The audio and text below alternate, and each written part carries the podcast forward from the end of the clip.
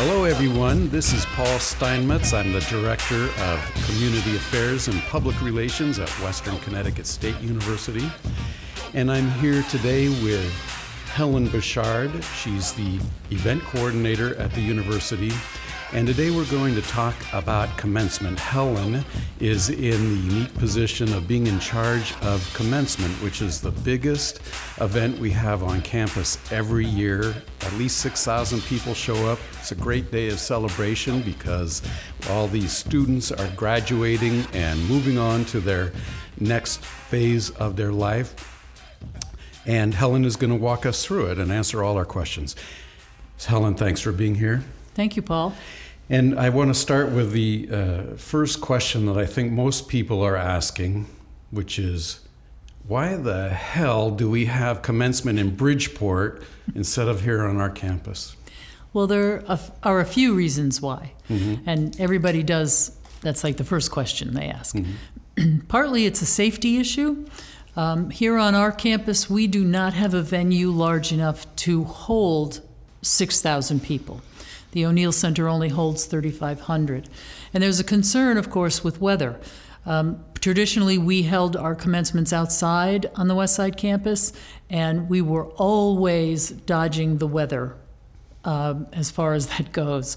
And so, one year when we held commencement uh, about three years ago, it became clear that it was a safety issue. We knew that we could not move people out of the space, the location, in enough time to get them to safe quarters. We did do uh, some um, planning for that, right? If there was a huge thunderstorm coming, or which would be the main um, problem that we right. foresaw, right? Right. But I also, we had moved commencement to um, the practice field. And when we were standing at the stage area looking out at the people, it was solid mass of people. There were no aisles. There were the roadway leading out from there was totally blocked, mm-hmm. and um, we realized that it just it was not going to be safe for people to do that. So we decided to go to the uh, arena, the Webster Arena at Harbor Yard in Bridgeport. It seats 8,000 people, which is plenty for mm-hmm. our purposes. It's indoors. We don't have to worry about whether it's too hot, too cold. Uh, people were skeptical at first, but that first year, everyone agreed this was great mm-hmm. because at the arena they have the big jumbotrons in the in the center of the arena, and so the videotaping that was going on by our media services people, they were able to put students up on that screen. So n- anywhere you sat in the arena, you could see your student crossing the stage 20 feet tall. Mm-hmm. And there was no question. Uh, you know, you weren't some little Lego person walking down the, the stage far afield from you. So, um, not only that, there are concessions. So, if you wanted a coffee or you wanted a sandwich or a soda, you could get it.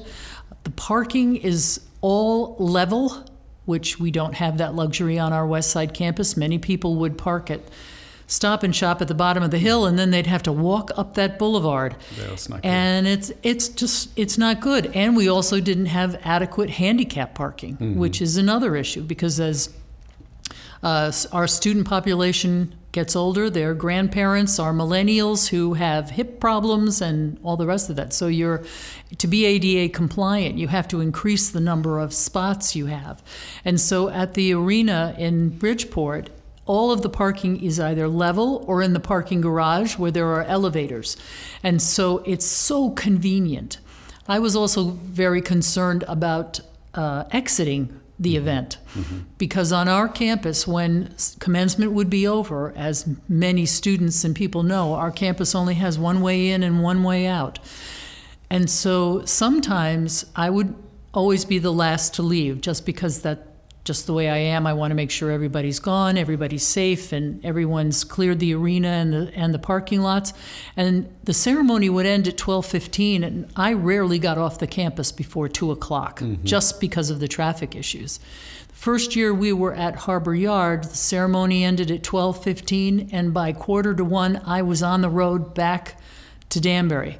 And the Bridgeport police do a phenomenal job of keeping the traffic moving and clearing the roadway. So there isn't that stuck in traffic that you would have here on our campus because of the um, only only exit from the campus. So that was part of the reason. That's, I know that's a long answer, but um, you have to trust me when I say it's so much better. It's I do just trust so you. much better. I've been there a couple of times and it's worked much better. You still should get there, uh, leave home early, right? You should do that. There is a there's a traffic buildup there. When you're trying to get six or seven thousand people in or out of any venue, there's always going to be traffic, and that's just the nature of, of the way it goes. So coming in, there is a lot of traffic. The ceremony starts at 10:30.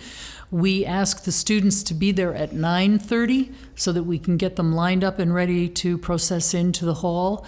Um, and we ask family if they're uh, coming down, they should plan on 9:30 as well. Um, and from when I get there, which is way before everybody else, at 7 o'clock in the morning, um, it only takes me 45 minutes from the Midtown campus to get there. But I know as time goes on, traffic builds up on Route 25 as you're going down, and also um, the people coming off are on 95, which you don't have to get on if you're coming from the Danbury area. But those students who live in Guilford or East Haven or whatever, they get on they get on 95, and that can start to build up, as we know. But on Sunday, it's a lot better than on let's say Friday. Southern does their ceremonies on Friday, and there is traffic, and so.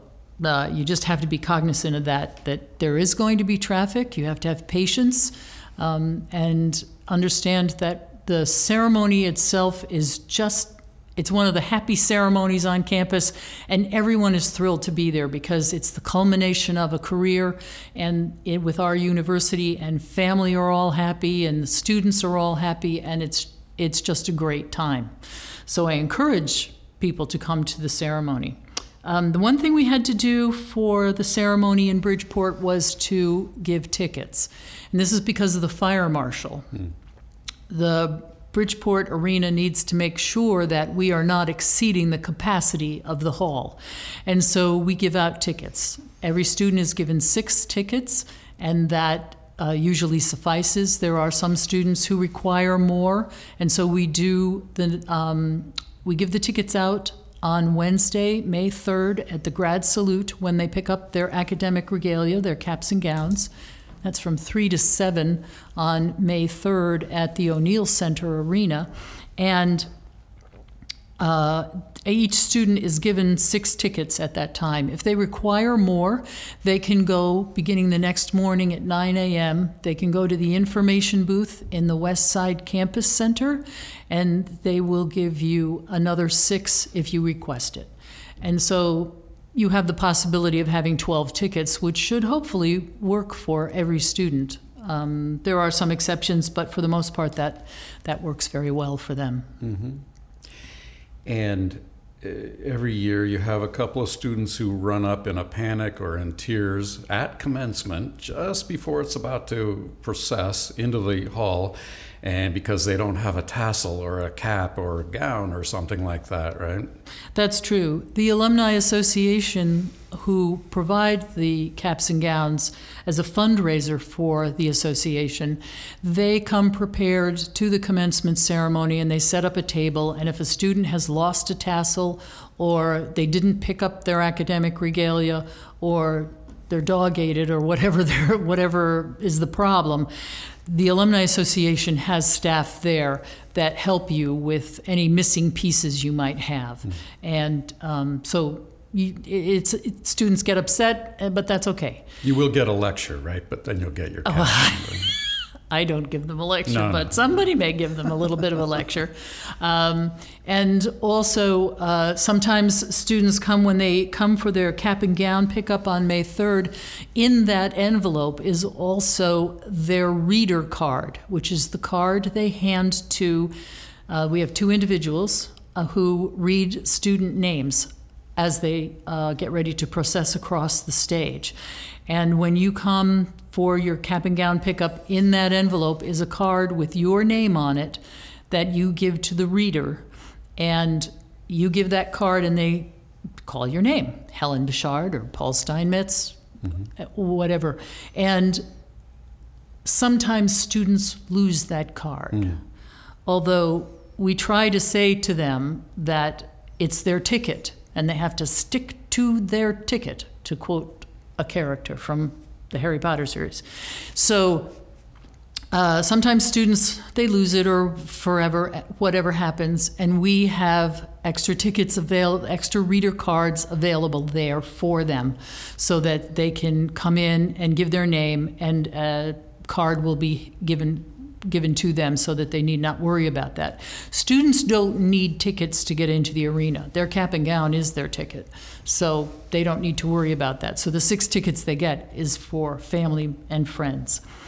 Um, I'm trying to think of what what else is important to know about that day. I read every uh, Harry Potter book, and I don't recall that uh, phrase. You don't recall that? Oh, well, that was Hagrid. Oh. Hagrid said it to Harry when he was getting on his stick to your ticket, Harry. It's very important. Oh, yeah. And the ticket was, you know, track nine and three quarters. and so um, we say that to the students, and they get it because they were all Harry Potter readers when, or hopefully they were all Harry Potter readers when they were younger. Um, and so students, um, because it's a nerve wracking day, an exciting day for them, we try and be as calm as possible on that day when they come up, and indeed in the weeks leading up to commencement. Mm-hmm.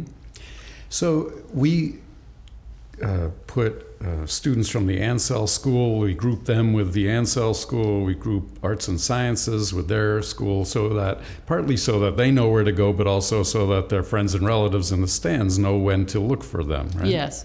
In, in that envelope that they pick up on uh, May 3rd, there's also a diagram of the arena, of the Webster Arena. So it shows on that diagram where the schools are sitting, so their parents know and family know which side of the arena to sit on so they'll be closer to their students. But as I said earlier, that Jumbotron with the 20 foot tall, that parents can take these great pictures and have taken these great pictures from the jumbotrons because it's just such a neat effect um, for the ceremony. hmm And it's a great sound system, so you can hear your student's name being Mm-hmm. called. The um, uh, we ask students to stay in their seats until the ceremony is over. Isn't that right? Yes, we do do that out of courtesy to their fellow students. You know, you if you're fortunate enough to be, let's say, in the Ancell School and your last name is Abraham, mm-hmm. you're going to be called earlier than the student in visual and performing arts whose last name is Adams. Mm-hmm. So, out of courtesy for them, they they watched you walk across the stage, and it's just courtesy to stay and watch other students walk across the stage. And as I said, the, you know, people have said, "Oh, I'm worried about traffic." Well, you, you're never in traffic in Bridgeport for more than 20 minutes. Mm-hmm. I mean, I left half an hour after the ceremony was over and there was no traffic there mm-hmm. was i, I drove right out onto the, the main street south main street and there wasn't anybody else around so the bridgeport pd really have they've been practicing they've been hmm. doing this a long time so um, it, it's good and it's nice and just think about other students who would like to have an audience to cheer them on when they cross the stage hmm. Plus, we have tasers at the exits this year. really i didn't know that you, you and I each get one. Oh, we get one? Hmm. Oh, okay. I may be a little busy for that. You might be on your own, Paul. But really, it's good for families to schedule their celebratory parties for, say, three o'clock or something, not twelve thirty or one o'clock. Correct. Um, I I even say uh, 2 But I used to say that when we were on the West Side campus, when family members would call and say, Well, we've got the whole family here and we want to have a picnic or we're going to X restaurant, I, re- I want to reserve spaces. I would always tell them never before 2 o'clock. Mm-hmm. And that's when we were here in Danbury. Right. So the same thing follows. If you're in Bridgeport and everybody's going back home to your home or a restaurant local to your home, it's still two o'clock. Mm-hmm. That really hasn't changed. Right. That makes sense, right? It calms everybody down. Yeah, yeah. And we used to have our ceremonies on Mother's Day, which was hmm. Doubly troubling for some people, but uh, fortunately, we're on the May 21st, which is the third Wednesday in May. And um, so we don't run into any kind of competition with any other celebrations. So that's kind of good. So one thing I enjoyed when we had the celebration on the West Side campus here in Danbury was that all the staff got lunch while the traffic was all flowing out of the campus. The staff got lunch, and I noticed that in Bridgeport we don't do that anymore. Sometimes we had alcohol too. Are you missing that? Yeah. Yeah, you're missing. Can we do that this year? I, I probably could do that this year. I just hadn't thought about it, um, but I could do that. And I do know that um, the university has a social committee, Mm. and they were t- they approached me and asked if there was a space where they could do this, uh, some kind of social event for staff and faculty after the event. Now, of course, all the students are going to want a social event Right. at yard as well. Um, but but anyway, that is possible. There is a, a sort of a restaurant um, area up in the up where the boxes are, the uh, private boxes are in the arena, and there's an area up there where we could do that. Cool. Uh, the um, how did you get this job of running the uh, commencement? Oh, Did you ask for it? Of course I did. Everybody wants to run a commencement ceremony. And when I, uh, I've been doing this, this will be my 24th commencement. And um, when I first started at the university, I was just an interim. And my background, I had been the um, director of the Ives Concert Park. And when I was there, we always had a Fourth of July concert where there were 5,000 people and fireworks and concessions and all the rest of that. So I was used to running a large event. And when my predecessor um, retired, they, I was working here as a um, university assistant. And so the president um, heard that I had done this at the Ives Concert Park, these large events, and, and he contacted me and talked to me, and we talked through the process, and he asked me if I thought I could do this, and I said, sure. And so I did it as um, I was temporarily appoint, appointed as the director of communications. So I handled not only commencement, but also what you do now public relations, uh, press releases, and things like that. And uh, it went very well, and uh, there were no hiccups. Everyone walked across the stage. My background is in theater, and so to me, commencement is just a play with no rehearsal and a cast of 1000s Uh, there are costumes, there are props, there's a script, there's a stage, and you have to figure out how to get people on and off the stage. So it flowed fairly naturally for me from my background, from what I was uh, trained for as a student and also in my previous job at the Ives Concert Park. hmm That makes sense. So to me, it was, you know, when the president said, Can you do this? I, I said, Sure, I can do this. So if you retire, they should not ask me to do it, even though we have the same titles. Uh, Uh, I think it requires, there's an organizational skills that are required to it. And I, as I say, I think my, um, and, and when I first started, there really wasn't many places where you could go and get an event management degree. You can do that now. Um, and even a theater management degree, which we've started to do here at the university. And I know that at Southern, um, the gentleman who had the same position as I did, when he went to retire, the president of Southern at the time, Mike Adanti, would not let him retire. he had to come back in January part time to make sure that commencement would run properly. um, and, and in that process, he was training people to, to do the job. Um, but it does require that kind of overall management and vision to be able to see what pieces need to move where and how to do that. Um, it's occurred to me that I really need to write this stuff down because it's in my brain. And uh, that's not fair to whoever follows me. They should see what my process is. And I have started to write some of that down. And, uh, and I always said that I'd do 25 of them. So this is 24.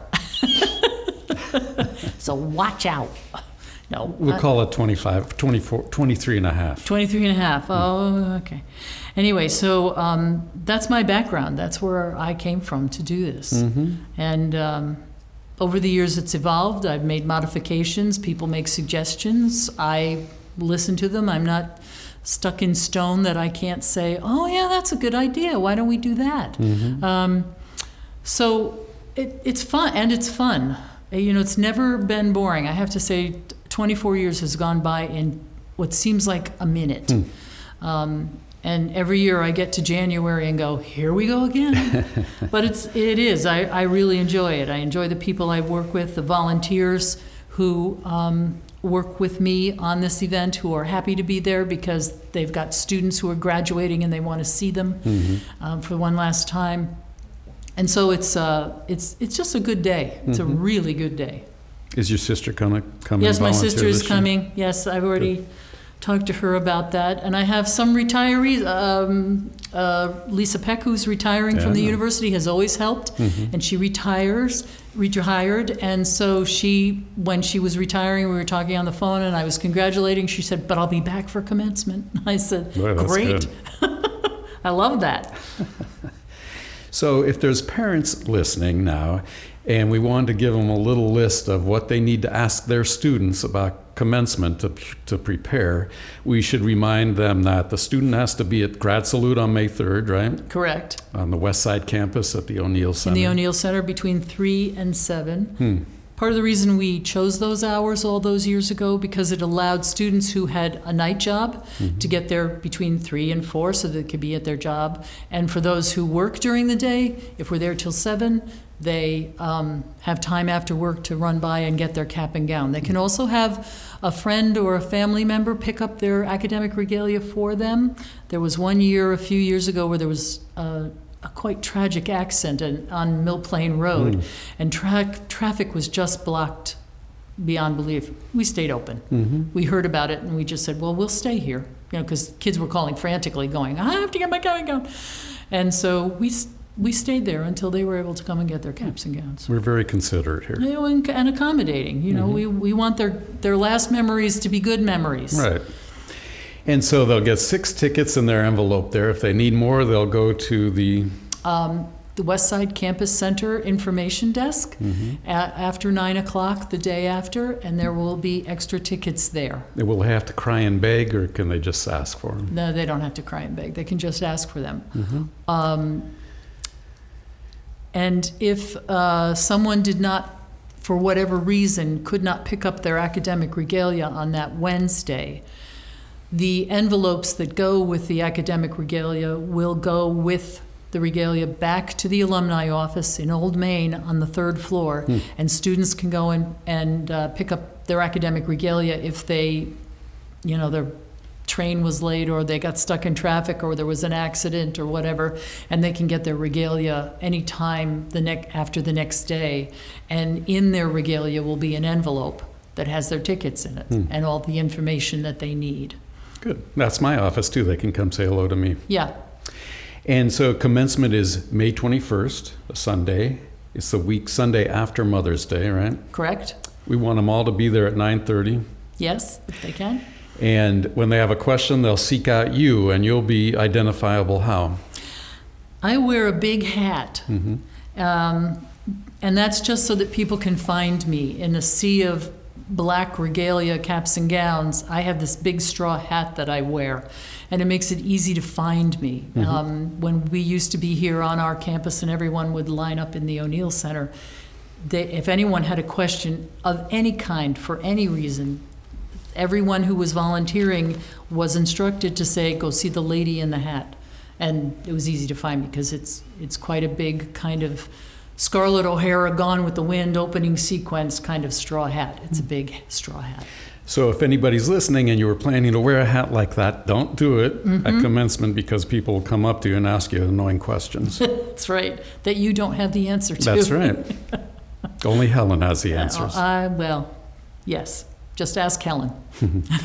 So I think we've covered everything, haven't we? I think we have. Um, that's about it. I can't think of anything else. We covered parking, we covered traffic, tickets, diagrams of the arena so family know where to find you. And uh, students, when they come to the arena, students line up I, I know it's not very glamorous, but they line up in the garage, the parking garage, which is contiguous to the arena. And um, we line them up by school, alphabetical order, by school, by degree within the school. And each student in their packet, that reader card that I was talking about before, they're color coded. So if you have a blue card, you should be standing with students who have a blue card. If you're standing with people who have yellow cards, then you're in the wrong line. Um, so, and I did that a number of years ago because I was trying to figure out how to line them up without having to yell or you know have a bullhorn or anything like that. So it was very easy. You've got your card your reader card. It's color coded. It has your name your school name and your degree on it. So um, that information should all be correct. We get it from the registrar's office. And um, you just line up with the students in your school with the same color card and you should be all set. I also number the cards. So students if they instead of trying to figure out alphabetical order, if they just, up in the upper right-hand corner, there's a number, and you're number 47, you should be standing behind someone who's in the 30s or 40. You should be standing behind, behind 46 and before 52. Um, and that's a way to keep you in alphabetical order. And what's important about that is that when parents are there and you're looking at the booklet, parents are looking at the booklet, and they know you're getting a BBA from the Ancell School. And if the students are in alphabetical order, they have an idea of when you're going to cross the stage, so they can be prepared with their camera and get ready to yell out your name as your name is called. Um, so it, it is important to be in alphabetical order because you want to make sure that your family will be able to see you and hear your name called. And so that's part of the reason why we do it that way is um, I know that some other schools don't necessarily do that. You just get handed a piece, sheet of paper with your name on it that you hand to the reader, and uh, Josie Abraham could be called, and then the next one could be Paul Steinmetz, and so it's family don't know, you know, and that Uh, it kind of gives family an idea of when they can zip out for a cup of coffee. you mm-hmm. know. So we make it very simple for you, and just remember not to sit with your boyfriend or girlfriend in some other school. Yeah, And if you don't know what school you're in, go ask Helen Bouchard. That's right. You, they um, or are also given program booklets. We hmm. put them on the seats, but hopefully, if you're graduating from the university, you do know what your degree is and you do know what school you're They in. They all do. They all do. So and all this information is online too, right? Yes, it is. Yes, it So is on the you're for- commencement webpage. So if you don't want to replay this podcast, you can just go to the uh, website and remind yourself. Hey, hey, Paul, they may want to replay this podcast. I would. I'm mean, you going know, to. we're you know, we're just so fascinating. They're going to want to listen to it again and again. Well, they can definitely listen to it next year about this time. That's right.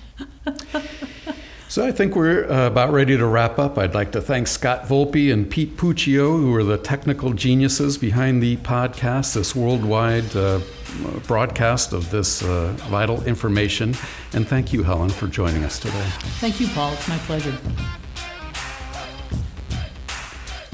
Make sure that when you're looking for podcasts from Western Connecticut State University, you search on iTunes or SoundCloud, look for WCSU Media, and we'll be right there. Do it often.